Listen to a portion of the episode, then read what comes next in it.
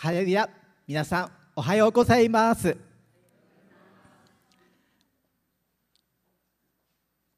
沖縄実践進学校から来ました進学科3年井出健太と言います。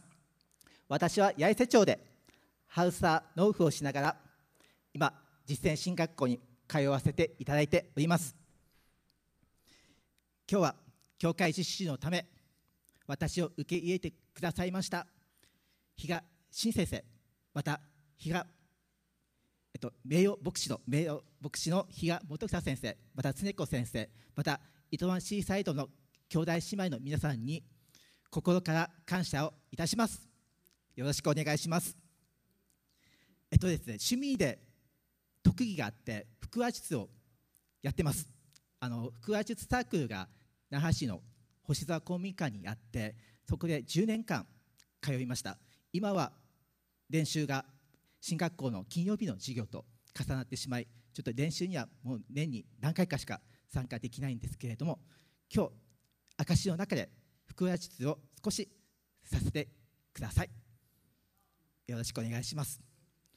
それでは証をします。お願いしますイエス様に出会う前の人生。私は子供の頃は内気で引っ込み一覧また学校の授業では人前で発表する時ですねすごく緊張してもう何を言ったらわからないというぐらいに緊張してしまうんですね。でも小学校からその緊張や不安で恐れがあって人前で出ることは苦手でした。またそういう自分を自己否定ばかりダメな自分だと自己否定ばかりしていました。大人になってからもですね緊張や不安恐れはますます強くなりました。人前に出ては緊張したい。また大量の汗はかいてはまた頭の中は真っ白になったりと落ち込んでばかりいました。人前に出ては緊張してしまうのでそういう場面から避けるようになってきました。またこの緊張は人間関係にも現れてきました。また人間関係がその緊張によってうまく作れなくなっていったんですね。またそれを避けるようになりました。避ければ避けるほど苦しかったです。その時は人を愛することを分からなかったです。そういう嫌な自分を変えたいと思い心療内科に通ったりまたカウンセリングですね。カウンセリングを受けたい。その勉強会に参加したい。いろいろ挑戦しました。少しずつ嫌な自分を許すことができ前向きになりました。でも緊張や不安恐れは残っていました。教会に来たきっかけはこの緊張や不安恐れの相談ではなくてそのことを相談したクリスチャン女性を好きになってしまってどうしたらいいですかと長尾信也牧師に相談したことからでした。その女性を諦めようと思った時にこれは諦める前に聖書を勉強することかなと思った時にすごく心が楽になったんですね。それで教会に行ってみようと思いゆいまる教会の方に行って長尾信也牧師に相談したらまずは聖書を勉強することからですねと話してください。そこであの火曜日の夜に勉強会を設けてくださいました。そこで勉強を聖書の勉強をしました。勉強は御言葉がですね心の中に入ってきてすごく楽しかったです。またこの勉強会を設けてくださった長尾信也牧師に心より感謝いたします。信仰告白は朝ですね畑作業をしてたんですね。その畑作業の休憩時間中に車の中で休憩していました。その時ラジオから伝道番組が流れてきました。白い家の伊藤先生がされている美しい贈り物という番組です。その時イエス様のお話をされていました。内容はイエス様を信じ受け入れると私たちの中にイエス様が住み生きて私たちの中から無条件の愛を流してくださる。器として人々を愛していく。その神様の愛を流してみませんか？あなたの愛を必要としている人がいっぱいいます。多くの人に素晴らしい光永遠の愛を伝える人になっていきますねと。その言葉を聞いた時私の心に響きました。もう涙があふれ流れ出てきました。そしてラジコをスマホのラジコを、ま、もう一度その番組を聞いて録音して何度も何度も繰り返し聞きました。次の日曜日3月の11日の日でした。読谷の教会に行きそこで信仰告白をしました。イエス様を受け入れた時喜びと平和な気持ちになりました。外に出てみますとねあの外に出てみますと周りの景色がすごく輝いていました。また教会ですれ違う人たちの愛に喜びに満ち溢れているのを感じました。その時がすごくイエス様がすぐそばにいた感覚でした。そして5年前の4月15日に洗礼を受けました。イエス様と一つになれた時喜びと平和の気持ちで満ち溢れました。イエス様になってイエス様によって人生がどのように変えられたか。人前での緊張また仕事での不安恐れがあっても聖霊様が助けてください。主が共におられるのでどんなことでも乗り越える乗り越えられる心の中に平安があります。問題が嫌なことがあっても立ち直れます。そして少しずつですがイエス様の愛によって周りの人々を愛せるようになってきたことが一番大きいです。イエス様のようにイエス様が人々を愛するように愛の人に愛を行う人に多くの人に福音を永遠の愛を伝える人になっていきたいです。祈りの力を一つ明かしさせてください。救われた年ですねあの台風が近づくたびに畑仕事をしているのでやっぱり台風が来ると不安や恐れがあるんですね。その時教会に行って牧師先生をはじめまた兄弟姉妹の皆さんに祈ってもらいました。すると台風がそれていきました。それから本当に直撃する台風が来ました。土曜日の直撃で前日の金曜日からもう不安や恐れでありました。その中で畑の作物はオクラを収穫してまいました。また収穫をしながらスマホであのルカの福音書の音声を聞いていました。するとですねちょうどその時に弟子たちが弟子たちがアーシの中で千尾に眠っているイエス様に「主よ起きてください」このままでは波に覚えてみんな覚えて死んでしまいます。助けてください。と弟子たちが助けを求めます。するとイエス様が起き上がりアーチを沈め弟子たちに言います。信仰はどうしたと。その時はっと気づきました。私の心に突き刺さりました。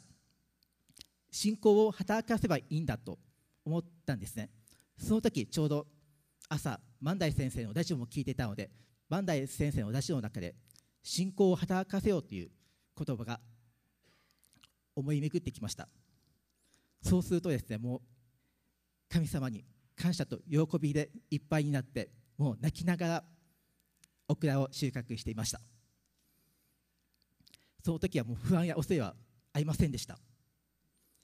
その日のように腹話術サークルのミニ発表会があり腹話術で賛美をしたいアメージング・グレースを歌いたい次に聖歌驚くばかりを歌いたいと思って歌いました。帰り道風は強かったのですが不安や恐れの全くありませんでした。翌朝朝起きたらですね静かでした。外を見ると台風の風が全くなかったんです。風のない静けさでした。台風があの台風の目が入った感じですね。台風の目が入った感じで沖縄本島の上に雨雲が台風の雨雲が崩れて奄美の方に行ったんですね。沖縄本島はもう台風の目に入ったようでずっと静かな一日でした。畑のオクラは守られました。ここで腹話術を少しさせていただきます。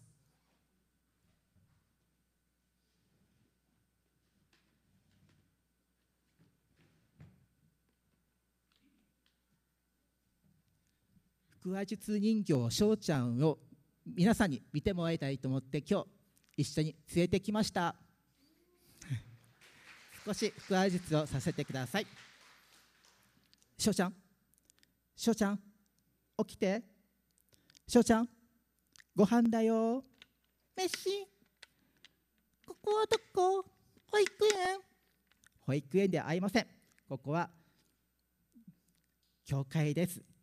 糸満シーサイドチャペルで今メッセージをする前に証しをしながら腹話術をやってますよ。忘れてた。忘れてたの。じゃあ翔太自己紹介して。いや。どうして？嫌なことはないでしょ？いやどうしてなの？恥ずかしいの、じゃあ私の言う通りにやってごらんなさいよ、私は？私は？私です。私ですって言うのでしょ？私は？誰ですか？誰ですかって？私は腹話術人形の翔ちゃんです。あそうですか。そうですかって？いやね。いやね。腹話術人形の翔ちゃんですちゃんです。どうぞ。よろしく。よろしく。あれ拍手がないね。ごめんなさい。お約束それでは翔ちゃんアメージング・グレースを歌いましょうね。じゃあ次に驚くばかりの成果を驚くばかりを歌いましょうね。じゃあいきます。アメージング・グレース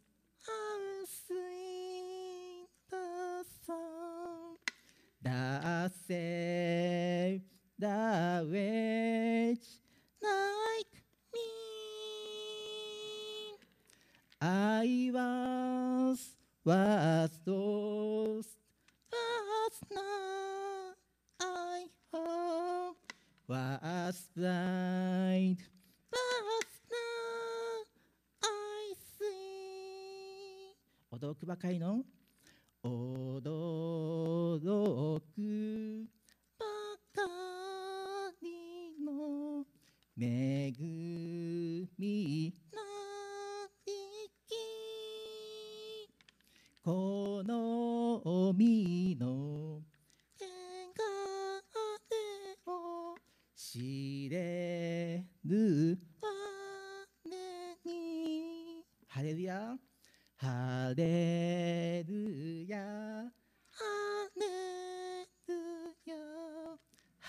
ハレルヤアメハレルヤハレルヤハレルヤはい。よくできました。よくできました。はい。もう一つ。あの施設訪問に行った時に神様の良い知らせというのを少しやってるんですね。これを少し皆さんの前でやりたいと思います。ちょっと待ってくださいね。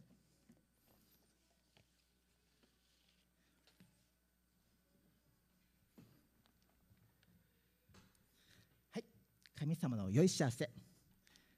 初めに神様はすべてのものをお作りになりました。すべて。今いるところから広い宇宙の隅々まですべて。すごい。すべては素晴らしくできました。できました。神様は私たちを神様の姿に似せてお作りになりました。そうなの。そう。神様は私たち人間を愛し心と心でつながりたいと思ってくださっているのです。でも残念なことに初めにお作りになった人間アダムとエバは神様が言われた約束を守れませんでした。どうして悪魔にそそのこされて神様が食べたらダメですよって言われていた善悪の種知識の木の実を食べてしまいました。そう。その罪のために人は死ぬことになりました。罪は世界中に広まりました。罪を犯さない人はいません。そして罪のために人は死ななければなりません。死にたくない。しかし罪があるからといって神様の私たち人間への愛はなくなることはありませんでした、神様にはご計画があったのです。ご計画？そう。神様は私たち人間を愛してくださってこの世界にご自分の一人子神の御子イエス様を送ってくださいました。イエス様。罪のせいで神様と私たち人間の関係は壊れてしまいましたがイエス様はそれを直しに来てくださったのです。直しに。そう私たちと神様との関係を直しに来たの。やったそれでは翔ちゃん問題です。クリスマスは何の日か知ってる？サンタクロースのおじちゃんからプレゼントもらうの。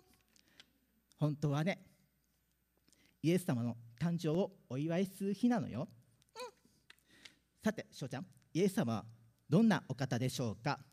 優しい方。そう。イエス様は病気ので苦しんでいる人の病気を癒したり。癒し。そう。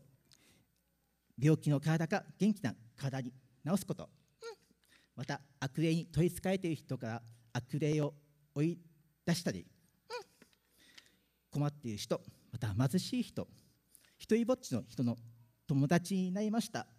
優しいね。また人々に神様の愛について教えになりました、イエス様の素晴らしい生き方は、愛がどんなものかを教えています、だけどそんなイエス様を憎む人たちがいました、その人たちはイエス様を殺そうとしました、その人たちはイエス様が罪を犯したと言って嘘を言いイエス様を捕らえました、そしてイエス様は十字架の上で処刑となりました。そうなの？イエス様は一度も罪を犯さなかったのに私たちの罪のために十字架の上で死んでくださいました。そうだったの？それは私たちを愛しておられるからです。それが神様と私たちの関係を直す神様のご計画だったのです。ご計画。イエス様に従っていた人たちは悲しみました。イエス様を十字架から押し体を拭いてお墓の中に入れて扉を閉めました、すると3日目にお墓に行くとお墓の扉は開いていて死んだイエス様の体はありませんでした。なんで？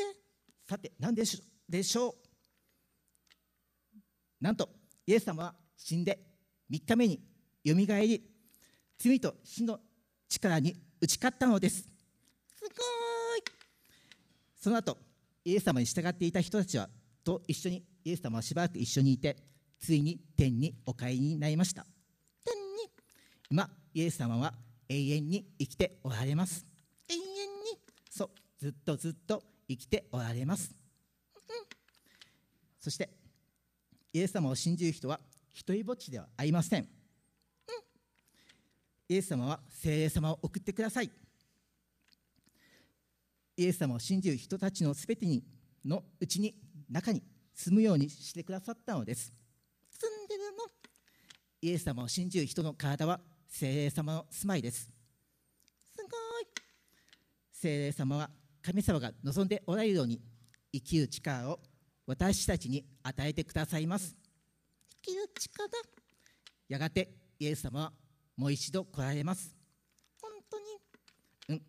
その後神様は新しい天と地をお作りになってくださいます。やったどんな人でもイエス様を信じるならすべての罪が許され永遠の命が与えられイエス様と一緒に永遠に生きるのです。永遠に神様はあなたのことを愛しています。愛してます。神様はあなたをたった。一人しかいないこの世界で大切な人。神の作品としてお作りになってくださいました。大切な人。あなただけにしかできないことあなただけにしてほしいことがあります、私たちはそれを神様と共に行い神様と共に歩むことができます。共に歩む。神様と共に歩む人生ほど素晴らしい人生はありません。すごい。みんなも翔ちゃんも私も神様と共に歩む人生を送りませんかはーいはい、御言葉をお読みします。神は実にその一人子をお与えになったほど世を愛された。それは御子を信じる者が一人として滅びることなく永遠の命を持つためである。ヨハネの福音書3章16節アーメンはい、これで福話術を終わります。ありがとうございましたまたね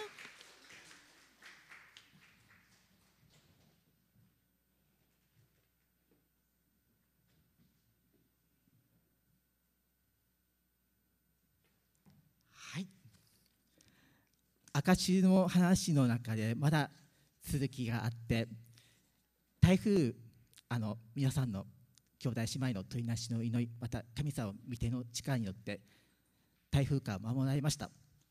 でも10月に大きい台風が2つ直撃しました。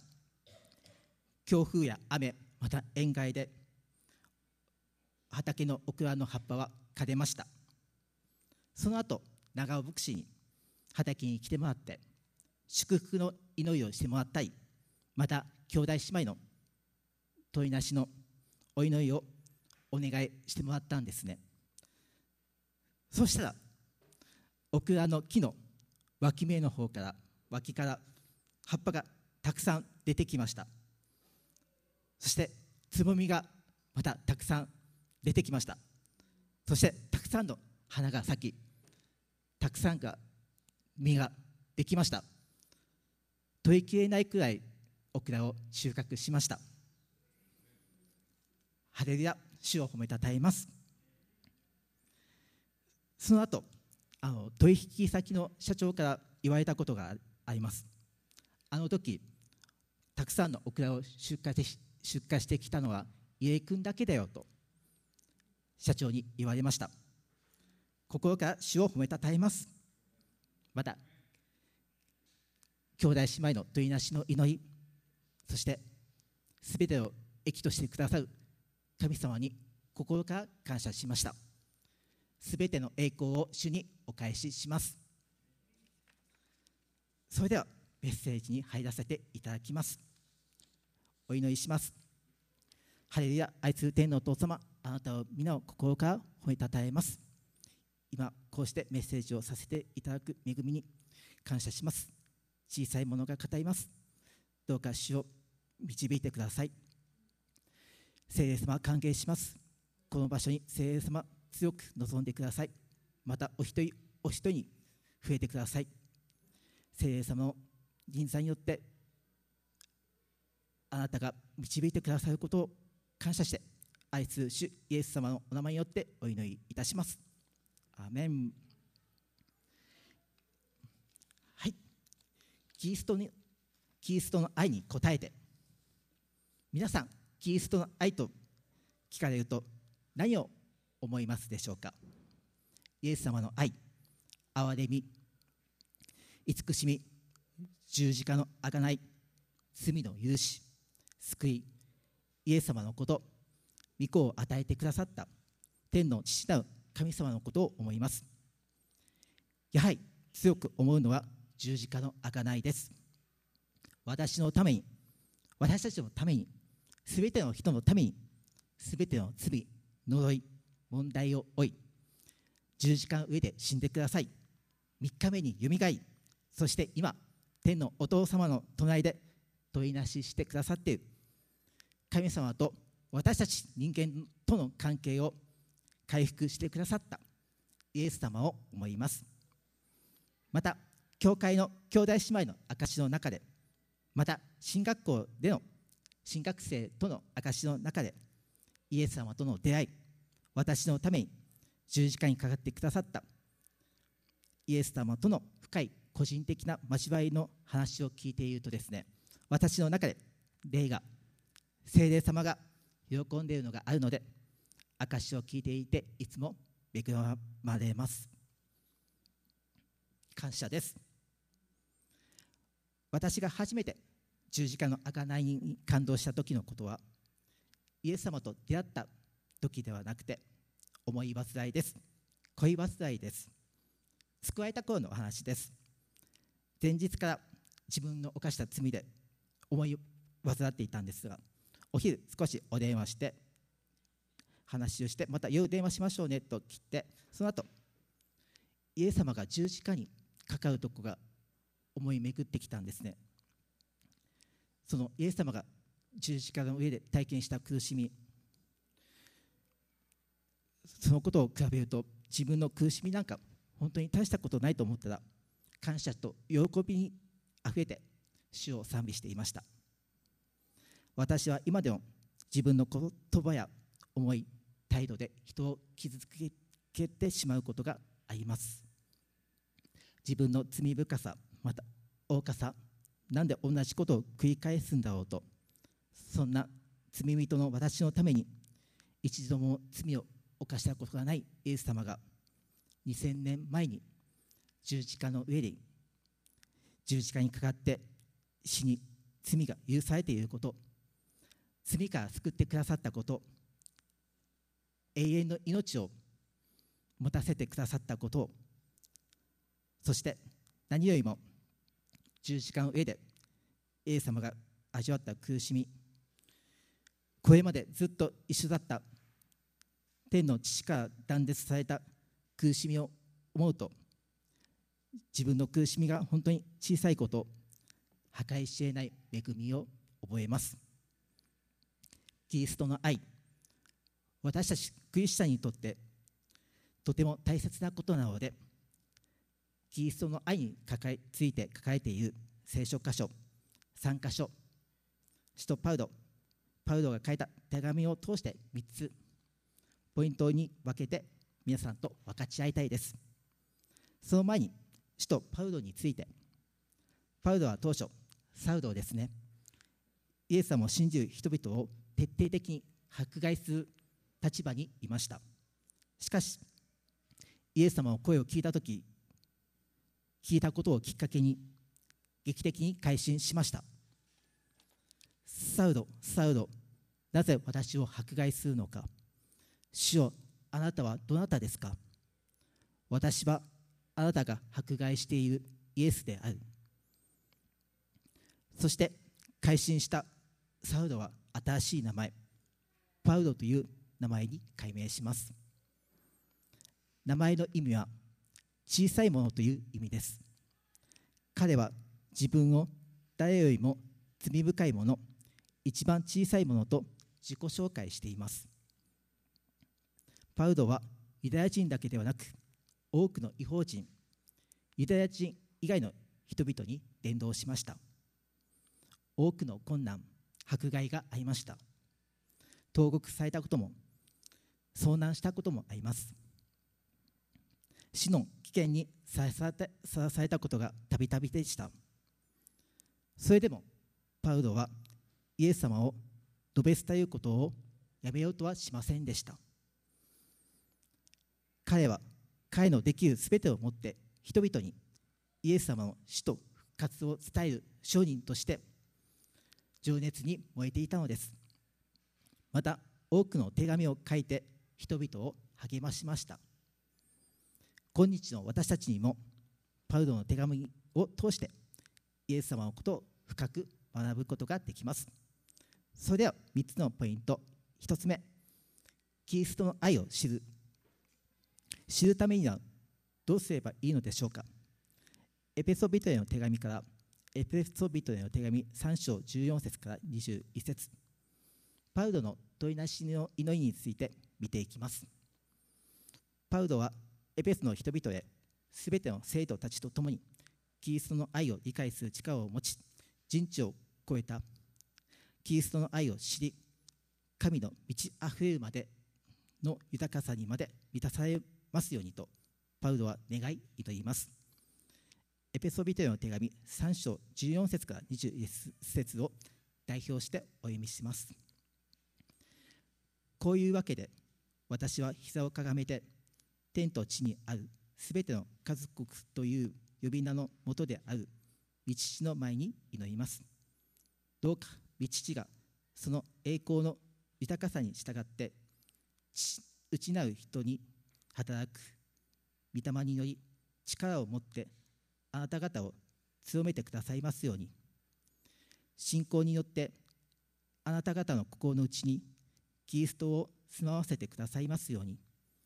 そして愛に根ざし愛に基礎を置いているあなた方がすべての生徒たちと共にその広さ長さ高さ深さがどれほどであるかを理解する力を持つようになり人知をはるかに超えたキリストの愛を知ることができますようにそのようにして神の満ち溢れる豊かさにまであなた方が満たされますように。どうか私たちのうちに働く道からによって私たちが願うところ思うところすべてをはるかに超えて行うことのできる方に教会においてまたキリストイエスにあって栄光がよよ限りなくどこしえまでもありますように。アーメン。5つに分けてここを見ていきます。1 16節。内なる人に働く御霊により力を持ってあなた方を強めてくださいますように。内なる人とは心と冷静のことです。反対に外なる人は肉体です。御霊聖霊様に従うことによって強められていきます。従うとは自分を明け渡し聖霊様支配の中にいる。豊かに聖霊様の影響に感化される。感動する。日々聖霊様の声に敏感になり導きに従うことが大切です。17節信仰によってあなた方の心の内にキリストを住まわせてくださいますように。イエス様を心から信じ受け入れた時イエス様は住んでくださいますしかし罪また古い性質ですね肉の思いまた自己中心的な自我を悪魔悪霊は攻撃してきますその時は聖霊様に助けを求め何が問題かを示していただきイエス様に近づき悔い改めイエス様を心の王座にお迎えして支配していただきましょう。17節後半愛に根ざし愛に基礎を置いているあなた方が愛に根ざす。神は愛です。神様に根ざしていく。畑の話を一つさせていただきます。畑で野菜を育てていく時ですね。ある程度野菜が成長してきたら肥料を栄養を与えます。そうするとですね根っこが下に張ってまた横に張って野菜がすくすくと育っていきます。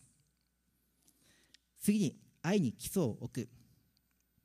基礎を置くとは硬い岩に強力な基礎を据えた建物の姿です。この2つの例えは浅い関係に対する深い関係を表しています。また基礎を置くとはその十字架の縦の関係ですねを強く思います。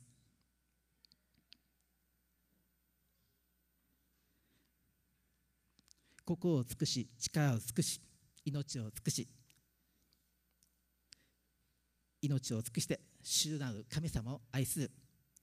神様の愛に応答していく。神様と私の縦のつながりです。18節。すべての生徒たちと共にその広さ長さ高さ深さがどれほどであるかを理解する力を持つようになりすべての生徒たちと共にと思うと生徒の交わり使徒信条の生徒の交わりを思います。私たちは個人的にキリストの愛を知ることは不十分です。生徒の交わりの中でイエス様が私にしてくださったことを体験したことを証しする。また証しを聞く。兄弟姉妹との分かち合いを通してキリストの愛を理解していく。そして十字架の横の関係ですね。あなたの隣人を自分自身のように愛しなさい。私がイエス様がおっしゃいます。私があなた方を愛したようにあなた方も互いに愛し合いなさい。愛と有志の実践でキリストの愛を理解する力を持つことだと思いました。19節人知をはるかに超えたキリストの愛を知ることができますように。人知をはるかに超えたキリストの愛無限の愛どうしても人知を超えているので私たちの肉体外なる人では知ることはできないと思うのですが目に見えない私たちの失う人内住してくださっている精霊様そして信仰によって住んでくださっているイエス様によって知ることはできるのではないでしょうか。神様との霊的関係人格的交わりを通してです。20節そのようにして神の満ち溢れる豊かさにまであなた方が満たされますようにキリストの愛を知ることによって神の満ち溢れる豊かさにまで満たされる。それがパウロの願いです。2つ目のポイントキリストの愛につながる。皆さんビル・ウィルソン牧師をご存知でしょうか？世界中で毎週20万人が参加する。子どもが参加する世界最大の日曜学校メドーワールド・チャイルドの主任牧師です。12歳の時母親に置き去りにされ母親に捨てられたんですね。飲まず食わずの3日間土壌で母親を待ち続けていました。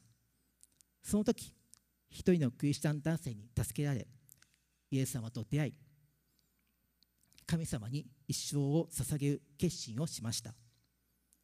殴られたりナイフで刺されたり拳銃で撃たれたり目の前で人が殺されたり困難な状況の中でも彼と同じようなひどい状態で育った子供たちのためにイエス・キリストの愛と希望を述べ伝えています。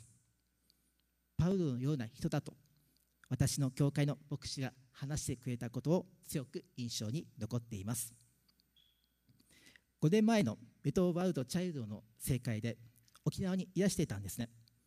ビル・ウィルソン牧師が首都パウロの原動力宣教の原動力とはまたご自身ビル・ウィルソン牧師ご自身の原動力についてお話しされていました。聖書箇所はコイントビテの手紙第25章14節。というのはキリストの愛が私たちを捉えているからです。ビル・ウィルソン牧師は話します。私は何ヶ月前に背中を銃で撃たれたと。それでも私は行かなければならない。イエス様が私のためにしてくださったことを理解しています。私みたいな人間が救われた。私は感謝でいっぱいです。パウロの原動力。私の原動力はキリストの愛。キリストの愛が私たちを取り囲んでいる。迫ってくる。私たちを突き動かす。あなたもキリストがあなたのためにしてくださったことが本当に分かると突き動かされます。コンセントコンセントを差し込み口につなげると電気が流れて動くようにキリストの愛につながりましょう。つながることで困難は乗り越えられます。とビル・ウィルソン牧師はお話しされていました。3つ目のポイントキリストの愛に応えるです。先ほどお話ししたパウロやビル・ウィルソン牧師のようにキリストに従い神の言葉の原則に従っている人キリストの愛に応えている人は反対と拒絶に合います。しかしローマ人への手紙8章35節から37節お読みします。誰が私たちをキリストの愛から引き離すのですか？苦難ですか？苦悩ですか？迫害ですか？飢えですか？危険ですか？剣ですか？こう書かれています。あなたのために私たちは休みなくこうされほふられる羊とみなされています。しかしこれらすべてにおいても私たちを愛してくださった方によって私たちは圧倒的な勝利者です。アメン。困難や迫害飢えや危険深刻な貧困などにあってもキリストの愛から引き離されない。苦しむことによってさらに多くの神の愛と慰めを体験します。キリストとその目標に近づくようになります。私たちは信仰とキリストとの関係によって圧倒的な勝利者になる力が与えられます。キリストの愛に応えていきましょう。はいまとめます。1キリストの愛を知る。2キリストの愛につながる3キリストの愛に応えていく。主は生きておられます。私たちお一人お一人を愛してくださっています。今天の御座の右で問いなししてくださっています。そして信仰によって私たちの心の中に住み生きておられます。キリストの愛を知りキリストの愛につながりキリストの愛に応えていく。私たちは神様の作品です。神様はあなただけにしてほしいこと。あなただけにしかできないことがあります。私たちは